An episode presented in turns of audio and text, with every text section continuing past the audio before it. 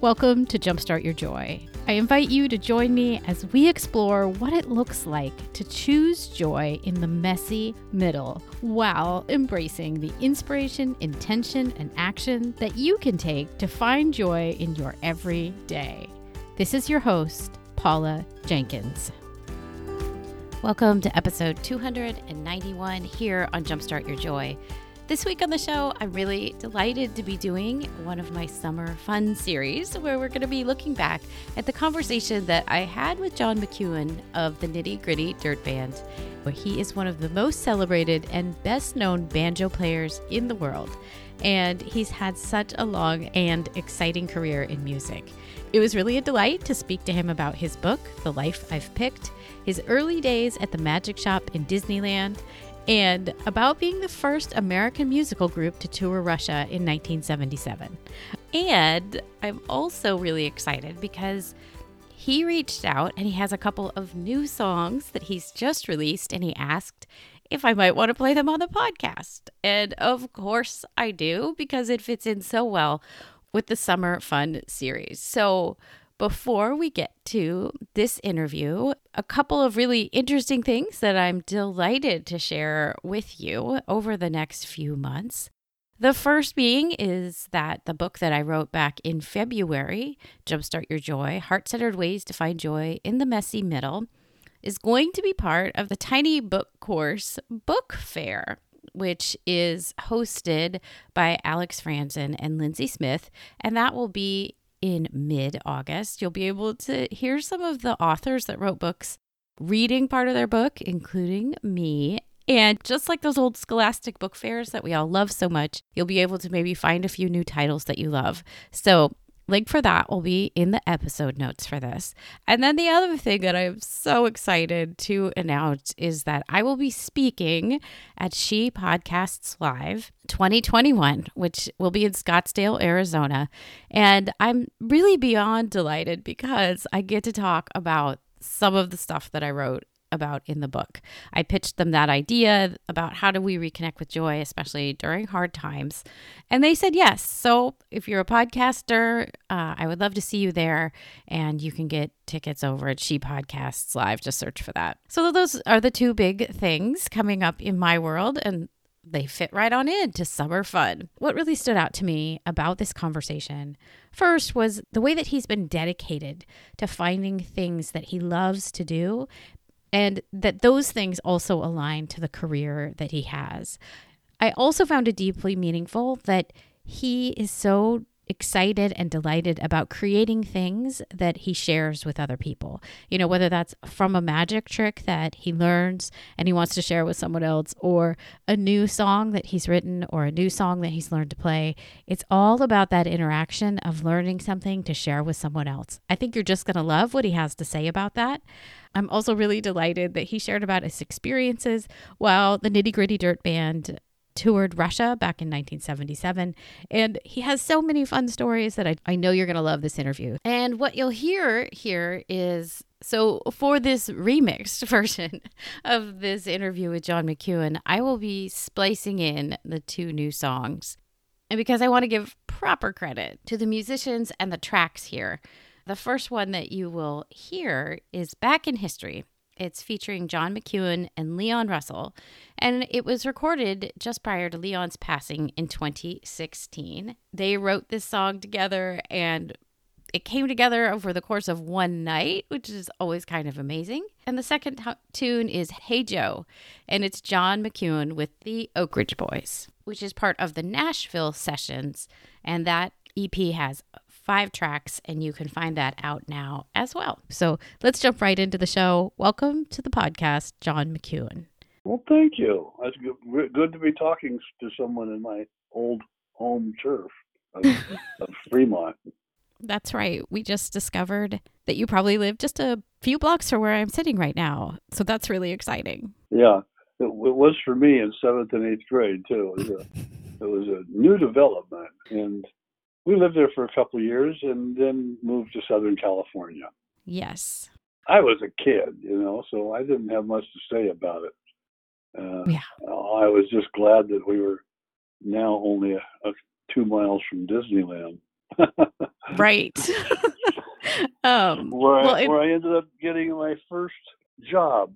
I want at 16 years old. I wanted to work in the magic shop in Disneyland, and uh, by the time I convinced them, I was 16, and I got the job along with Steve Martin. We were both trying to get a job there, and the best three years of our early early life of our life, probably. And you guys were still friends having that there at Disneyland? Yeah, it started at Disneyland. And then we were seniors in high school together in Garden Grove High School. And uh, then he went off to do things. He went to four years of, of college. I went to two years of college and started a band. Mm-hmm. And Nitty Gritty Dirt Band got going, and then Steve got going. And my brother managed him his early career, his first 15 years, his first movies and TV shows and stuff, yeah. and road dates. So it was very strange to have a guy that you got a job in a magic shop with, where you were really excited about making a dollar ten an hour. Mm. Wow. Yeah. And if you worked 50 hours, you get a dollar 25 overtime. And uh, I'm glad to say I got a lot of overtime. But uh, it, it's very strange to have a friend such as that for so many years that has now made like he's probably worth half a billion dollars and i'm not but i'm doing fine well and you have recently or maybe it's not really united but I believe that Steve has played on your album and of course now he plays the banjo himself. Can you talk a little bit about can you talk a little bit about that? It must have been kind of a really amazing full circle type moment too. It really was. It, it, Steve and I started playing the banjo at the same time, two different banjos. And I was able to learn things faster than him, so I showed him what I was learning. Mm-hmm. And he kept up pretty good. And then he started writing his own songs. Now, keep in mind, these are a couple of young guys. This was a, a seven, uh, 18, 19, 20 years old. Right. And it wasn't until I was 20 that the Nitty Gritty Dirt Band got underway, in which I was the oldest member. Mm-hmm. And uh, the ages were 16 through 20. And uh, then that went by for a few years. Steve kept playing the banjo and started performing live around the area trying to figure out what to do. And mm-hmm. let's just fast forward to 2010 when he had written a bunch of tunes, and I said, I ought to produce an album on you. And he said, That's a good idea. And he called it The Crow New Songs for the Five String Banjo. And it won a Grammy. Aha. Mm-hmm. So I was I was proud of that. Over the years I've done music for a couple of his specials and played with him several times and he has written some uh, wonderful forward for my upcoming illustrated book of the mountain whippoorwill, which is a poem that I do. Up in the mountains, it's lonesome all the time. I do it while I'm playing fiddle and then pick up the banjo.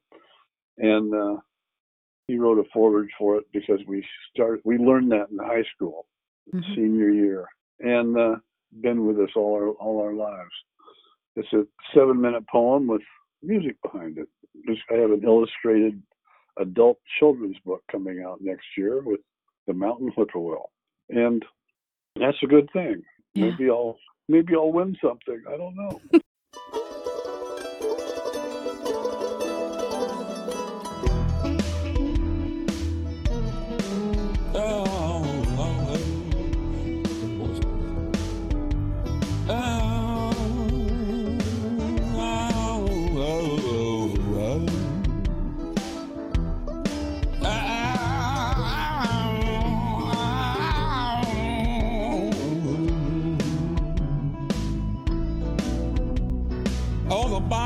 dropping all over the world. People were dying, all the boys and girls. Things were going wrong in almost every way. I said, now how could these things be this way back in history? Or somebody killed the leader, they blew him right away. Didn't seem to like those, those words he'd say. Catastrophes were happening almost every day. Now I said, now how could this be? It was way back in history.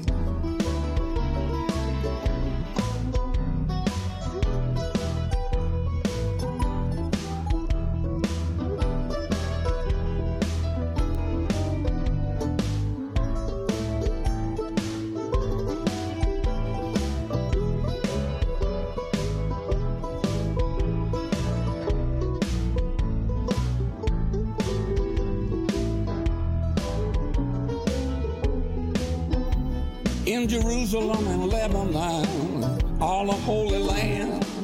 Grenades and bombs are blowing up every boy and man. Every day, something just seemed to go wrong. I said, how could this be? It was way back in history.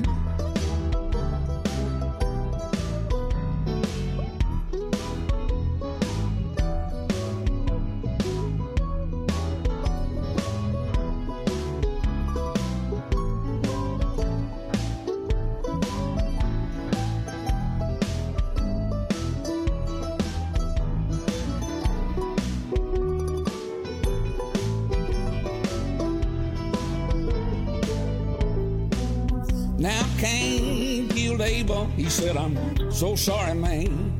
If we don't do this thing, the whole world won't understand how to treat each other. They won't understand. Abel said, How could this be? It was way back in history. Way back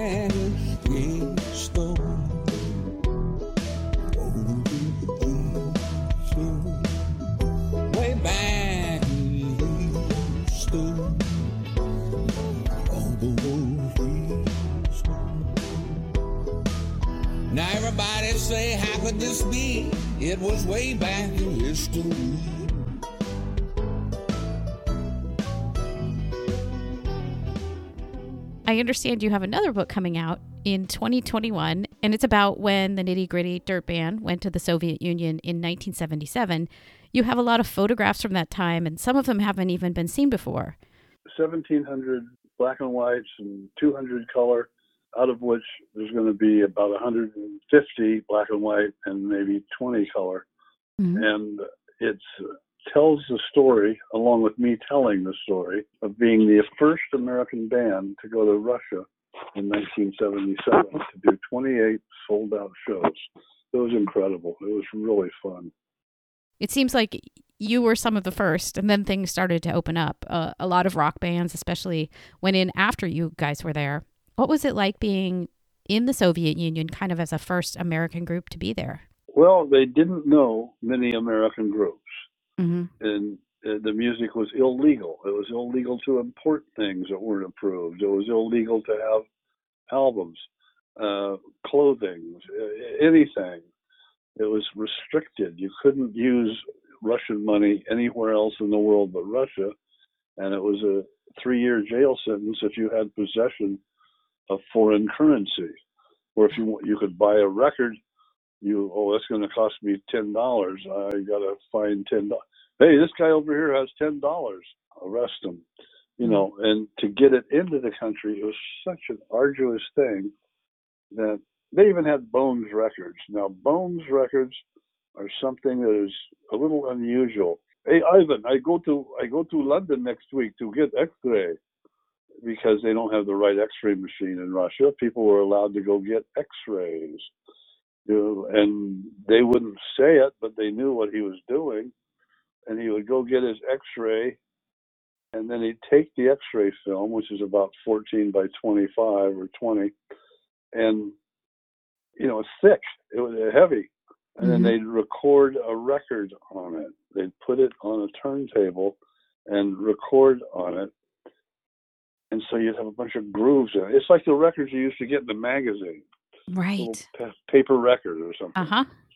and uh, and when they come back into Russia, they bring their X-ray with them, and and uh, oh, KGB stupid. Uh, they look at it, they think it's just X-ray, mm-hmm. but his album of the Beatles, you know, whoever, whoever they, whoever they can capture, and it would play maybe twice. Wow. So they were ready to record it with recording machines when they got it over there.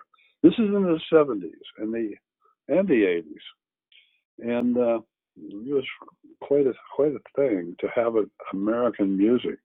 Voice of America radio, very important, very much jammed by mm-hmm. the Russians. Radio stations didn't exist. Radio station did exist, one station right. in every town. All the radios in a certain town were tuned to that station. The the Leningrad station, the Moscow station, they were different frequencies, and you'd buy a radio with that frequency, and you'd listen to the radio. You just turn it on, right? And it was, and there it was. You didn't have to go looking for it. There is not a station dial, folks, and uh, so I always thought of if a Russian. I wonder if any Russians defected to New York and went out and bought like 80 radios, just trying. so many stations here. Yeah. You know, but uh, that kind of. We signed some albums. I signed a 15 year old Temptations album and an Aretha Franklin album, I think. Wow. That was t- 10 years old. But uh, it was a great time. It was mm-hmm. like being a combination of the Beatles and Creedence Clearwater and and, and the, the Dirt bands, you know. Right. we we we did a Chuck Berry song. We did Georgia on my mind took a female singer with us, and, and let's just put it this way: the shows went over so well, playing to two to five thousand people a night, depending on the venue we were in. That they went over so well that they didn't let anybody else in for eight years.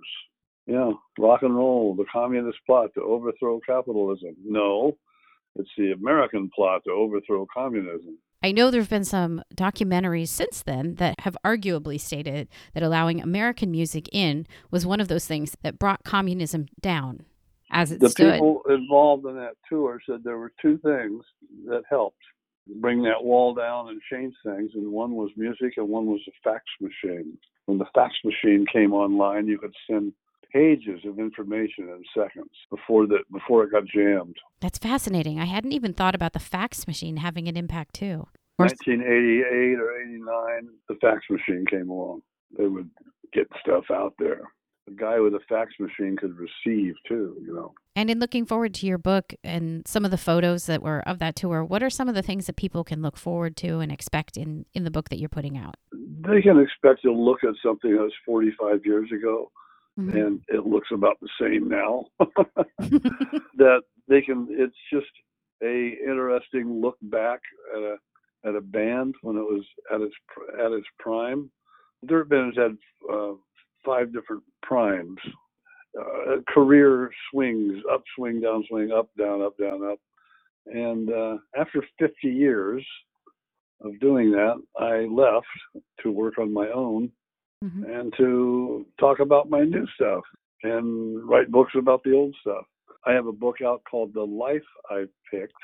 Mm-hmm. The the life I've picked is basically takes me from beginning to uh, right around now. yeah. I don't want to say to end, but it covers the the early playing, the dirt band, uh, the what, what what went on around the the dirt band nitty gritty dirt band thing, and the other people that I've played with, which is from Leon Russell to Roy Acuff to just a long list of people.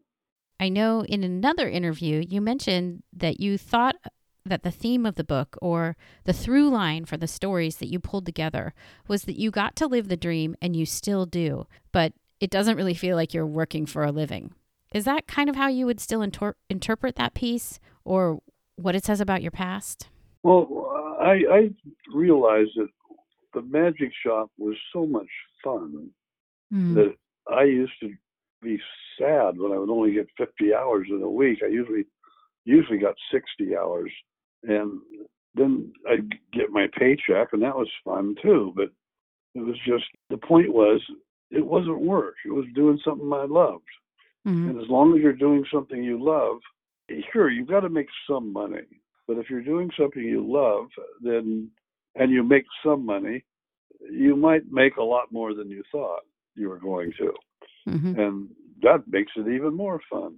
Yeah. To be able to do something that people actually go out to see is really a responsibility.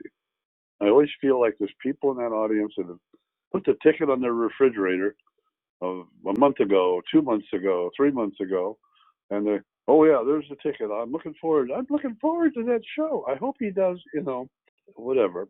That is a real responsibility I have to the audience, and that doesn't matter if you don't feel well or if you're had trouble at home or somebody's sick or whatever.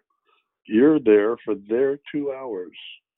Mm-hmm. And I could have a migraine, I used to in the early, early years, mm-hmm. and doing a show would make it go away because I, you know, it, it's such concentration. That's fascinating. I mean, I hear that in the stories that you just told. I don't know if you want to talk about how you found your way to connect with other people or find a happy way out of a hard place. Well, uh, my purpose is to I sit at home and and maybe come up with a new lick and go, oh, I can't wait to get this out out in front of people, mm-hmm. see if they like it, and and because uh, I, I once I either make it up or whatever, or I learn the song, well, I don't want to sit around and play it for me. I'm pretty bored with that, so I got to go out and do it for somebody and make their life react to it. You know, yeah. it's like a magic trick. Aha, there's mm-hmm. the old days.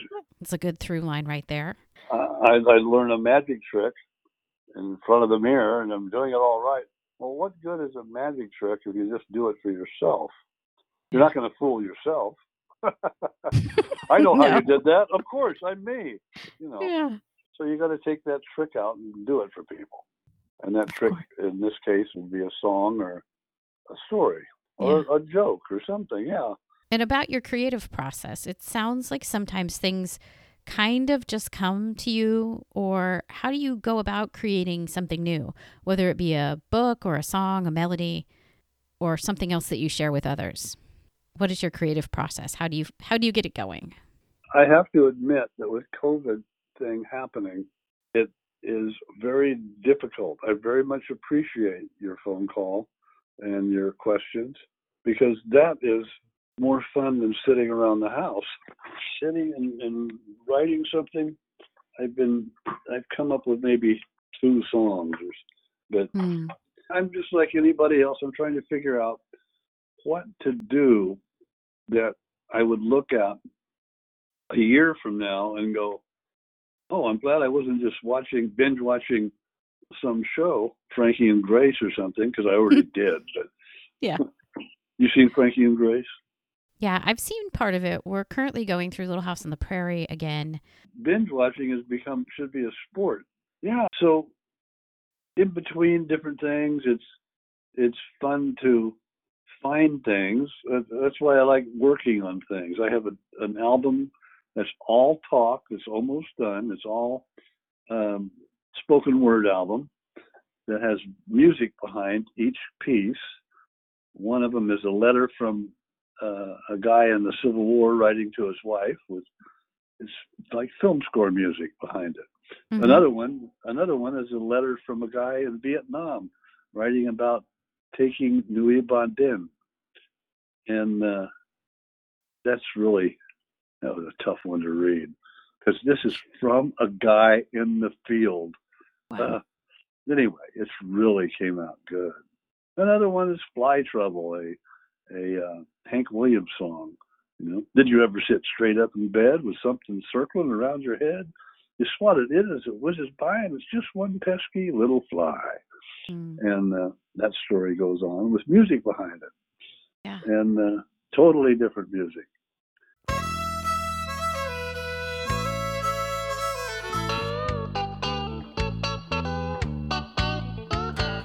Hey, hey, hey Joe, where'd you find that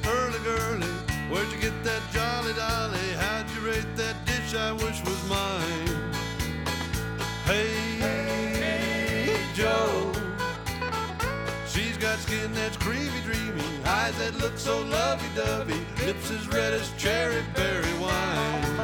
Now listen, Joe, I ain't no heel, but old buddy, let me tell you how I feel. She's a honey, she's a sugar pie. I'm warning you, I'm gonna try to steal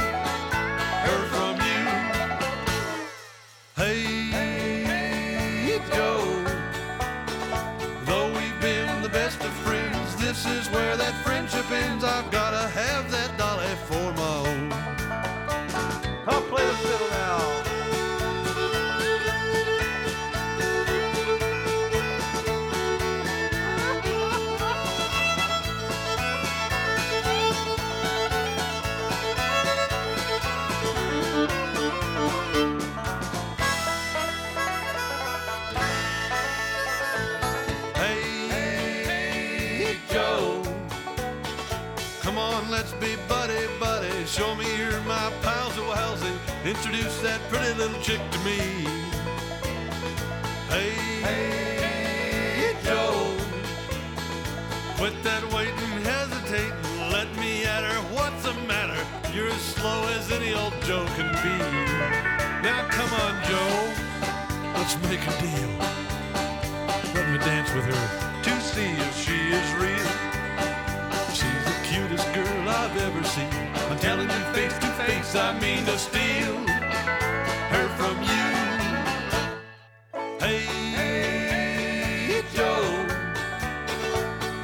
until the end, but this looks like the end, my friend. I've gotta have that dolly for my own.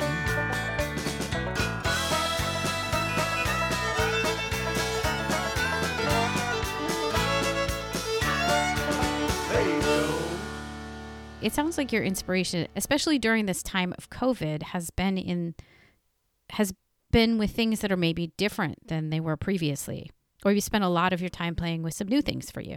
I have. Yeah. And uh, I have some, the book, The Life I Picked, I'm hoping to get out next year as a spoken word book. Only one with enhanced spoken word uh, things, music and photos and and uh, some video that you'll be able to access when you download the spoken word book. Mm-hmm. And getting that together is a fun thing to do. And but it's very lonely thinking about yourself and things that you're doing and doing stuff all the time. Mm-hmm. It's a, a lonely pursuit, but it's okay. I've been lone alone a lot, but it's lonely. But it, I have these visions of it going out there and getting to somebody, getting in their house. I'd fly over the country over the years. Mm-hmm. I've flown over three million miles, and sometimes you're going over oh Kansas or Oklahoma, and uh, I look down there and I go, I wonder how many houses have have a record that I'm on. Nitty Gritty Dirt Band. Well, the Dirt Band got out there, and pretty good. They got out there pretty good. And some of the other records I played on, like Carolina in the Pines and Wildfire by Michael Martin Murphey, Mm-hmm. and uh, that gets out there. But uh, so I sit here and I make something on my computer, or I work on the vocal or something, or and I think I'm I'm making this for somebody's house. I know Ron. I don't know his last name, but he's in Kansas. Mm. Ron and his wife Mara, they're big fans. I know he's going to like it. Okay, I know Ron's going to like it. I know Dave in Arizona's going to like it. You know, Yeah. a few thousand of those, and uh, then you wonder who you're going to reach. That uh, so it's fun. It's a fun game. Yeah. I like that. I mean, as a podcaster, I I can relate. It's kind of a lonely thing when I'm creating my own solo episodes and I never know where or who these words will ever reach. So I can relate to all of that in kind of an interesting way. And I'm sure there's other people who work on a craft at home and sometimes in their own way. I mean, we're all such social creatures with everything that Yeah. Everything was in his garage except what his brother bought. You Yeah. know, and he put it in his garage. You don't know. You just No. paint because you paint. yeah. And uh, but I try to capture something, do something, and I've been very fortunate that I've made things that have gotten out there. Like my most recent album, Made in Brooklyn. Mm, yes. It was it was uh, made in Brooklyn. Do, do you have that record? Yes, I like it. Very good. Oh yeah. Oh, it's the best sounding record I've ever played on. Came out a couple years ago. Yeah. As uh, John Carter Cash, Johnny and June's son. Yep. Um, and uh, Matt Cartsonis, David Amram, Andy Goessling from the group Railroad Earth. Steve mm-hmm. Martin plays on the cut. John Cowan, the great bluegrass singer. Mm-hmm. Martha Redbone, David Amram. And we had up to 14 people on one one song, and it was Amazing. all recorded, all recorded with one microphone. It, not to save money, it was a, it's the way they did it. Mm-hmm. And you you run a little bit of the song for the engineer. He'd shift people around out in the studio. You need to be closer. You need to be further. Can Amazing. you move over here? You know. Yeah. It was a, a stereo microphone on a dummy head. You couldn't all be on one side of the stereo, so he spread it out, and it's the best drum sound I've ever had on a recording. Kevin Twigg was the incredible drummer, and he it was just it amazed me. Yeah. And some of the songs, the first song on there, Brooklyn Crossing, has uh, five instruments. It was one one take. Well, all the songs are one take. Uh, but we might have taken take two. Yeah. Well, yes. And I know Mr. Bojangles is on that album, which is one of my favorites because my dad used to play it around the house and he does a rather hilarious rendition of it himself. but would you tell us what made you put it on that album? The first two verses, and Matt Cartsonis does the last two. Uh, he's Bromberg does the first three, actually. There's five. And uh, Bromberg used to play with Jerry Jeff Walker mm. for several years. And they would do that song together. And David Bromberg's the first guy I ever heard do it live mm-hmm. back in 1970. We went to uh, arranged for the Dirt Band after a show to go to the Main Point Coffee House in Pennsylvania to see uh, to see um, Jerry Jeff Walker, and he has that incredible David Bromberg playing with him. Mm-hmm. Oh, great! Well, we got there after the show, and Jerry Jeff was collapsed on the floor in the dressing room. he called it a wild turkey night. And Bromberg Bromberg says, I know the song here and I'll play it. And we were talking about that when we finished Made in Brooklyn. Mm-hmm. And I looked around and I says, Well, does everybody know everybody here knows Bojangles, right? What key? How about how about D? Mm-hmm. And uh, D worked out and we said, okay, let's record it. David, sing the first verse, then the chorus, and the next two verses, then a chorus, and then Matt will do the last two, so you can play that backup and do an instrumental solo, and and then and I'll look at everybody when it's if they're going to solo. First solo will be the clarinet, you know, mm. and that's what we did. Okay, let's roll. And that's what was fun about this album. That's incredible because it does kind of capture that there's there's a liveliness to it, and you don't always get that on an album, right? No, I, I liked recording in the process of making a, a record with a band, but it's so old school. I remember one time the Dirt Band was making an album, and Bobby, you leaving town? Oh yeah, I'll be back Tuesday though. I've got to do the bass over on the second song, and I got to sing a harmony part on another song. Mm-hmm oh, okay, I'll see you when you get back. You know, the record was made, and then one guy would go in and do a guitar part, and another guy would go in and do a, a vocal part. Right. You know, uh, why don't we all know the song and record it at the same time and be done with it? yeah. This this album was recorded in two days, two long days, I will say, but everybody was into it and uh, that's made in Brooklyn. It was on mm-hmm. Chesky Records. Chesky Records is a fine label. Yeah. I called my friend at Skywalker Sound. I said, "Hey, Bob, he works works there twenty. He's been there twenty five years. Yeah, I'm making I'm making an album for Chesky Records. You ever heard of him?" He said, "John, there's only two things you need to say to Mr. Chesky. Uh, what's that?" He goes, "Thank you, sir, and yes, sir." well, that's funny. I, I, I use Chesky Records here in at Skywalker to check my system to make mm-hmm. sure it it sounds right, and uh, and he does. That's amazing. They're great sounding records. And yeah. it, and it won the Americana Award from the Independent Record Manufacturers. It is really good. So I'll link up to that one in the show notes for people if they're curious.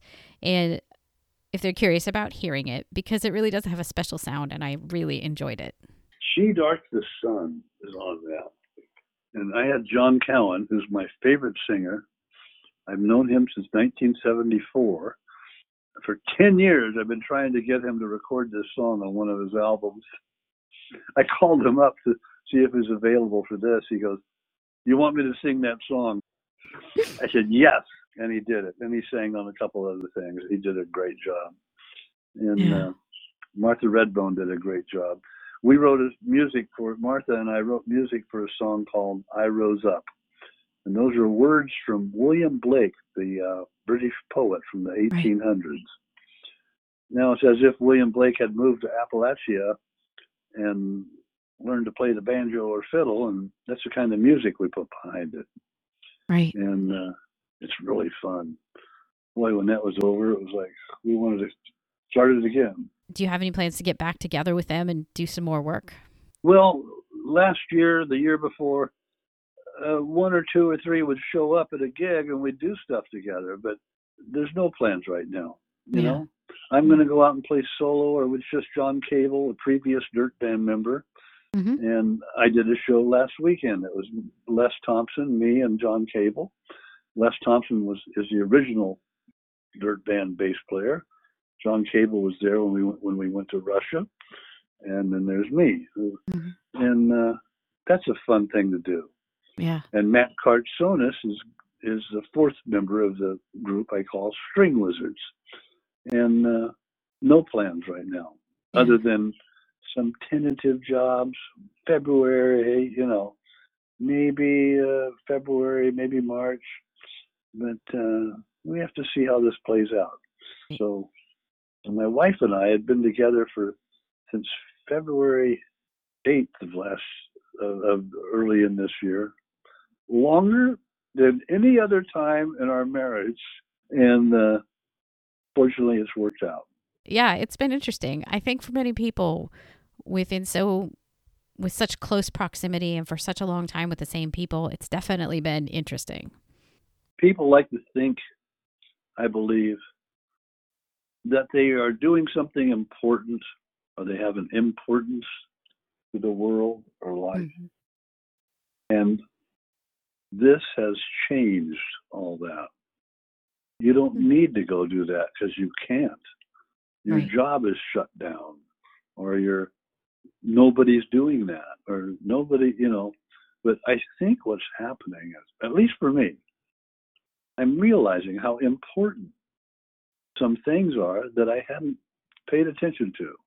Yeah. Like, I don't know how it is for you, but hey, the 7-Eleven hey, how you doing? you know, mm-hmm. I'm glad you're here.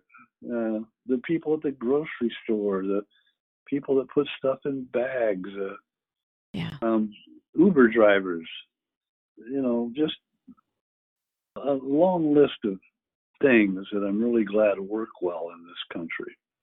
Yeah. Right. I'm finding it to be really nice to be able to interact with our neighbors more. I mean, we've always been friendly with the people that live on both sides, but it really is one of those true points of connections. We can walk out and actually speak with them and we see them face to face. And, you know, I don't even see my parents that often. And so there's this real community here that I think has grown or changed a little bit. Yeah. And also, I think people are finding, oh, I just don't have to go there. I'll mm-hmm. stay here and work. I'm to sit around the house and I got a book to read. Like I went to the post office today. It was like, wow, I'm getting out. You know, okay. and I got done shipping two packages or three, and like, I'm gonna go home. That made yeah. me happy. It, it makes me happy to get on the internet and and see some old friends there and mm-hmm. stuff like that. But what makes me happiest is performing for people, and I look forward to getting around to where I can make other people happy so they can do that for me. Well, yeah, it's been a real treat to have you on the show. Would you like to share where people can find out about your book or about your album? uh, before I get to a last question that I like that I like to ask everyone? Yeah, sure. Uh, my book's available on Amazon. The Life I've Picked, a banjo player's nitty gritty journey, and uh, it's doing quite well. Read the reviews, all of them, including the one star. It was written by, I'm sure, one of the guy's ex-wives, but she's disagreed with uh, by everybody, the other over a hundred people that gave it five stars. Yeah. So I'm very proud of the book. I spent a lot of years writing it. The pictures are cool. Pictures with everyone from Jose Feliciano and as a teenager, and then 10 years ago playing with him in New York. Amazing. Not a teenager. Leon Russell, uh, all kinds of people. Yeah. Willie Nelson. I got a picture in there of, of Gary Hart and me, mm. and that was. It's a funny story. It was. It's a very strange book. It sure helped me. I know that. And then for the last question, what are three ways that you can think of to jumpstart joy in your life, in the world, or in other people's lives? I think making some kids laugh. And I'd say just be a good grandfather. And I've got seven grandkids. Mm. My granddaughter, 27 year old, 26 year old granddaughter, just had a baby. So now I have a great grandchild. And that is amazing. He is so happy. Yeah. He doesn't, uh, I think joy is the only word he knows. And uh, it's a happy baby, you know? Mm-hmm. And, and my granddaughter said, uh, Grandpa, uh, you aren't mad that I'm pregnant, are you? I says, Well, I'm glad you're married and I'm glad you're pregnant, and I'm really glad you're doing something for me that nobody has ever done. What's that? What's that, Grandpa? I says, well, up and now, up until now, I was just Grandpa. Now mm-hmm. I'll be great Grandpa. You've made me great. Thank Aww. you. It made her laugh, and that was fun. She's a sweet girl. Well, for me, it's just musically. I have some pieces that take people away in a good way. And I think that that does it. And I like to continue doing that yeah. and hope that they hope they hear it because it's awful hard to get heard out there nowadays. Mm. Sometimes it's just hard to get get coverage. Yeah. Uh, so um, just give things a chance, I guess is the word. Not mm-hmm. just me, but anyone. Go out and experience some things. If you've never been to a rodeo, go to one. You might find out you like it. If you've never been to a comedy club, go to one. You know, if you do all these things involve going out. I am not going to eat escargot, escargot, and not eating oysters. So, but every every many other things are open. Thank you so much for being on the show, John. It's been a really it's been a real delight to have you. Thank you so much for tuning in this week to Jumpstart Your Joy. And John, thank you so much for being on the show and for sharing this new music with us. It's so fun to get to hear new tracks from someone um, from artists that we know and recognize. And a special thanks to John's rep Matt for reaching out and asking me if I would like to have this music for the show as well. It's always a special treat, and it's rare that a podcaster gets to play full songs on their show because of rights and licensing and all of that. If you want to find out more about John and the links and all of that, you can find them at the show notes for this episode. And that's jumpstartyourjoy.com forward slash episode 291. And while you're there, you could also pick up a copy of my book before it's part of that amazing tiny book book fair uh, in the middle of August. And you could also read it before you go to She Podcast. So that's over at the website as well, jumpstartyourjoy.com. Next week on the show, I'm really excited to continue the fun uh, because Andrea Owen will be joining me for a brand new conversation. She is just about to release her new book, Make Some Noise. We got to catch up a little bit and we talk about her book and a lot of other really interesting topics because whenever she's on, we always have such a great time. so I hope you'll come back next week for that episode. And until then, I hope that your days are filled with so much joy.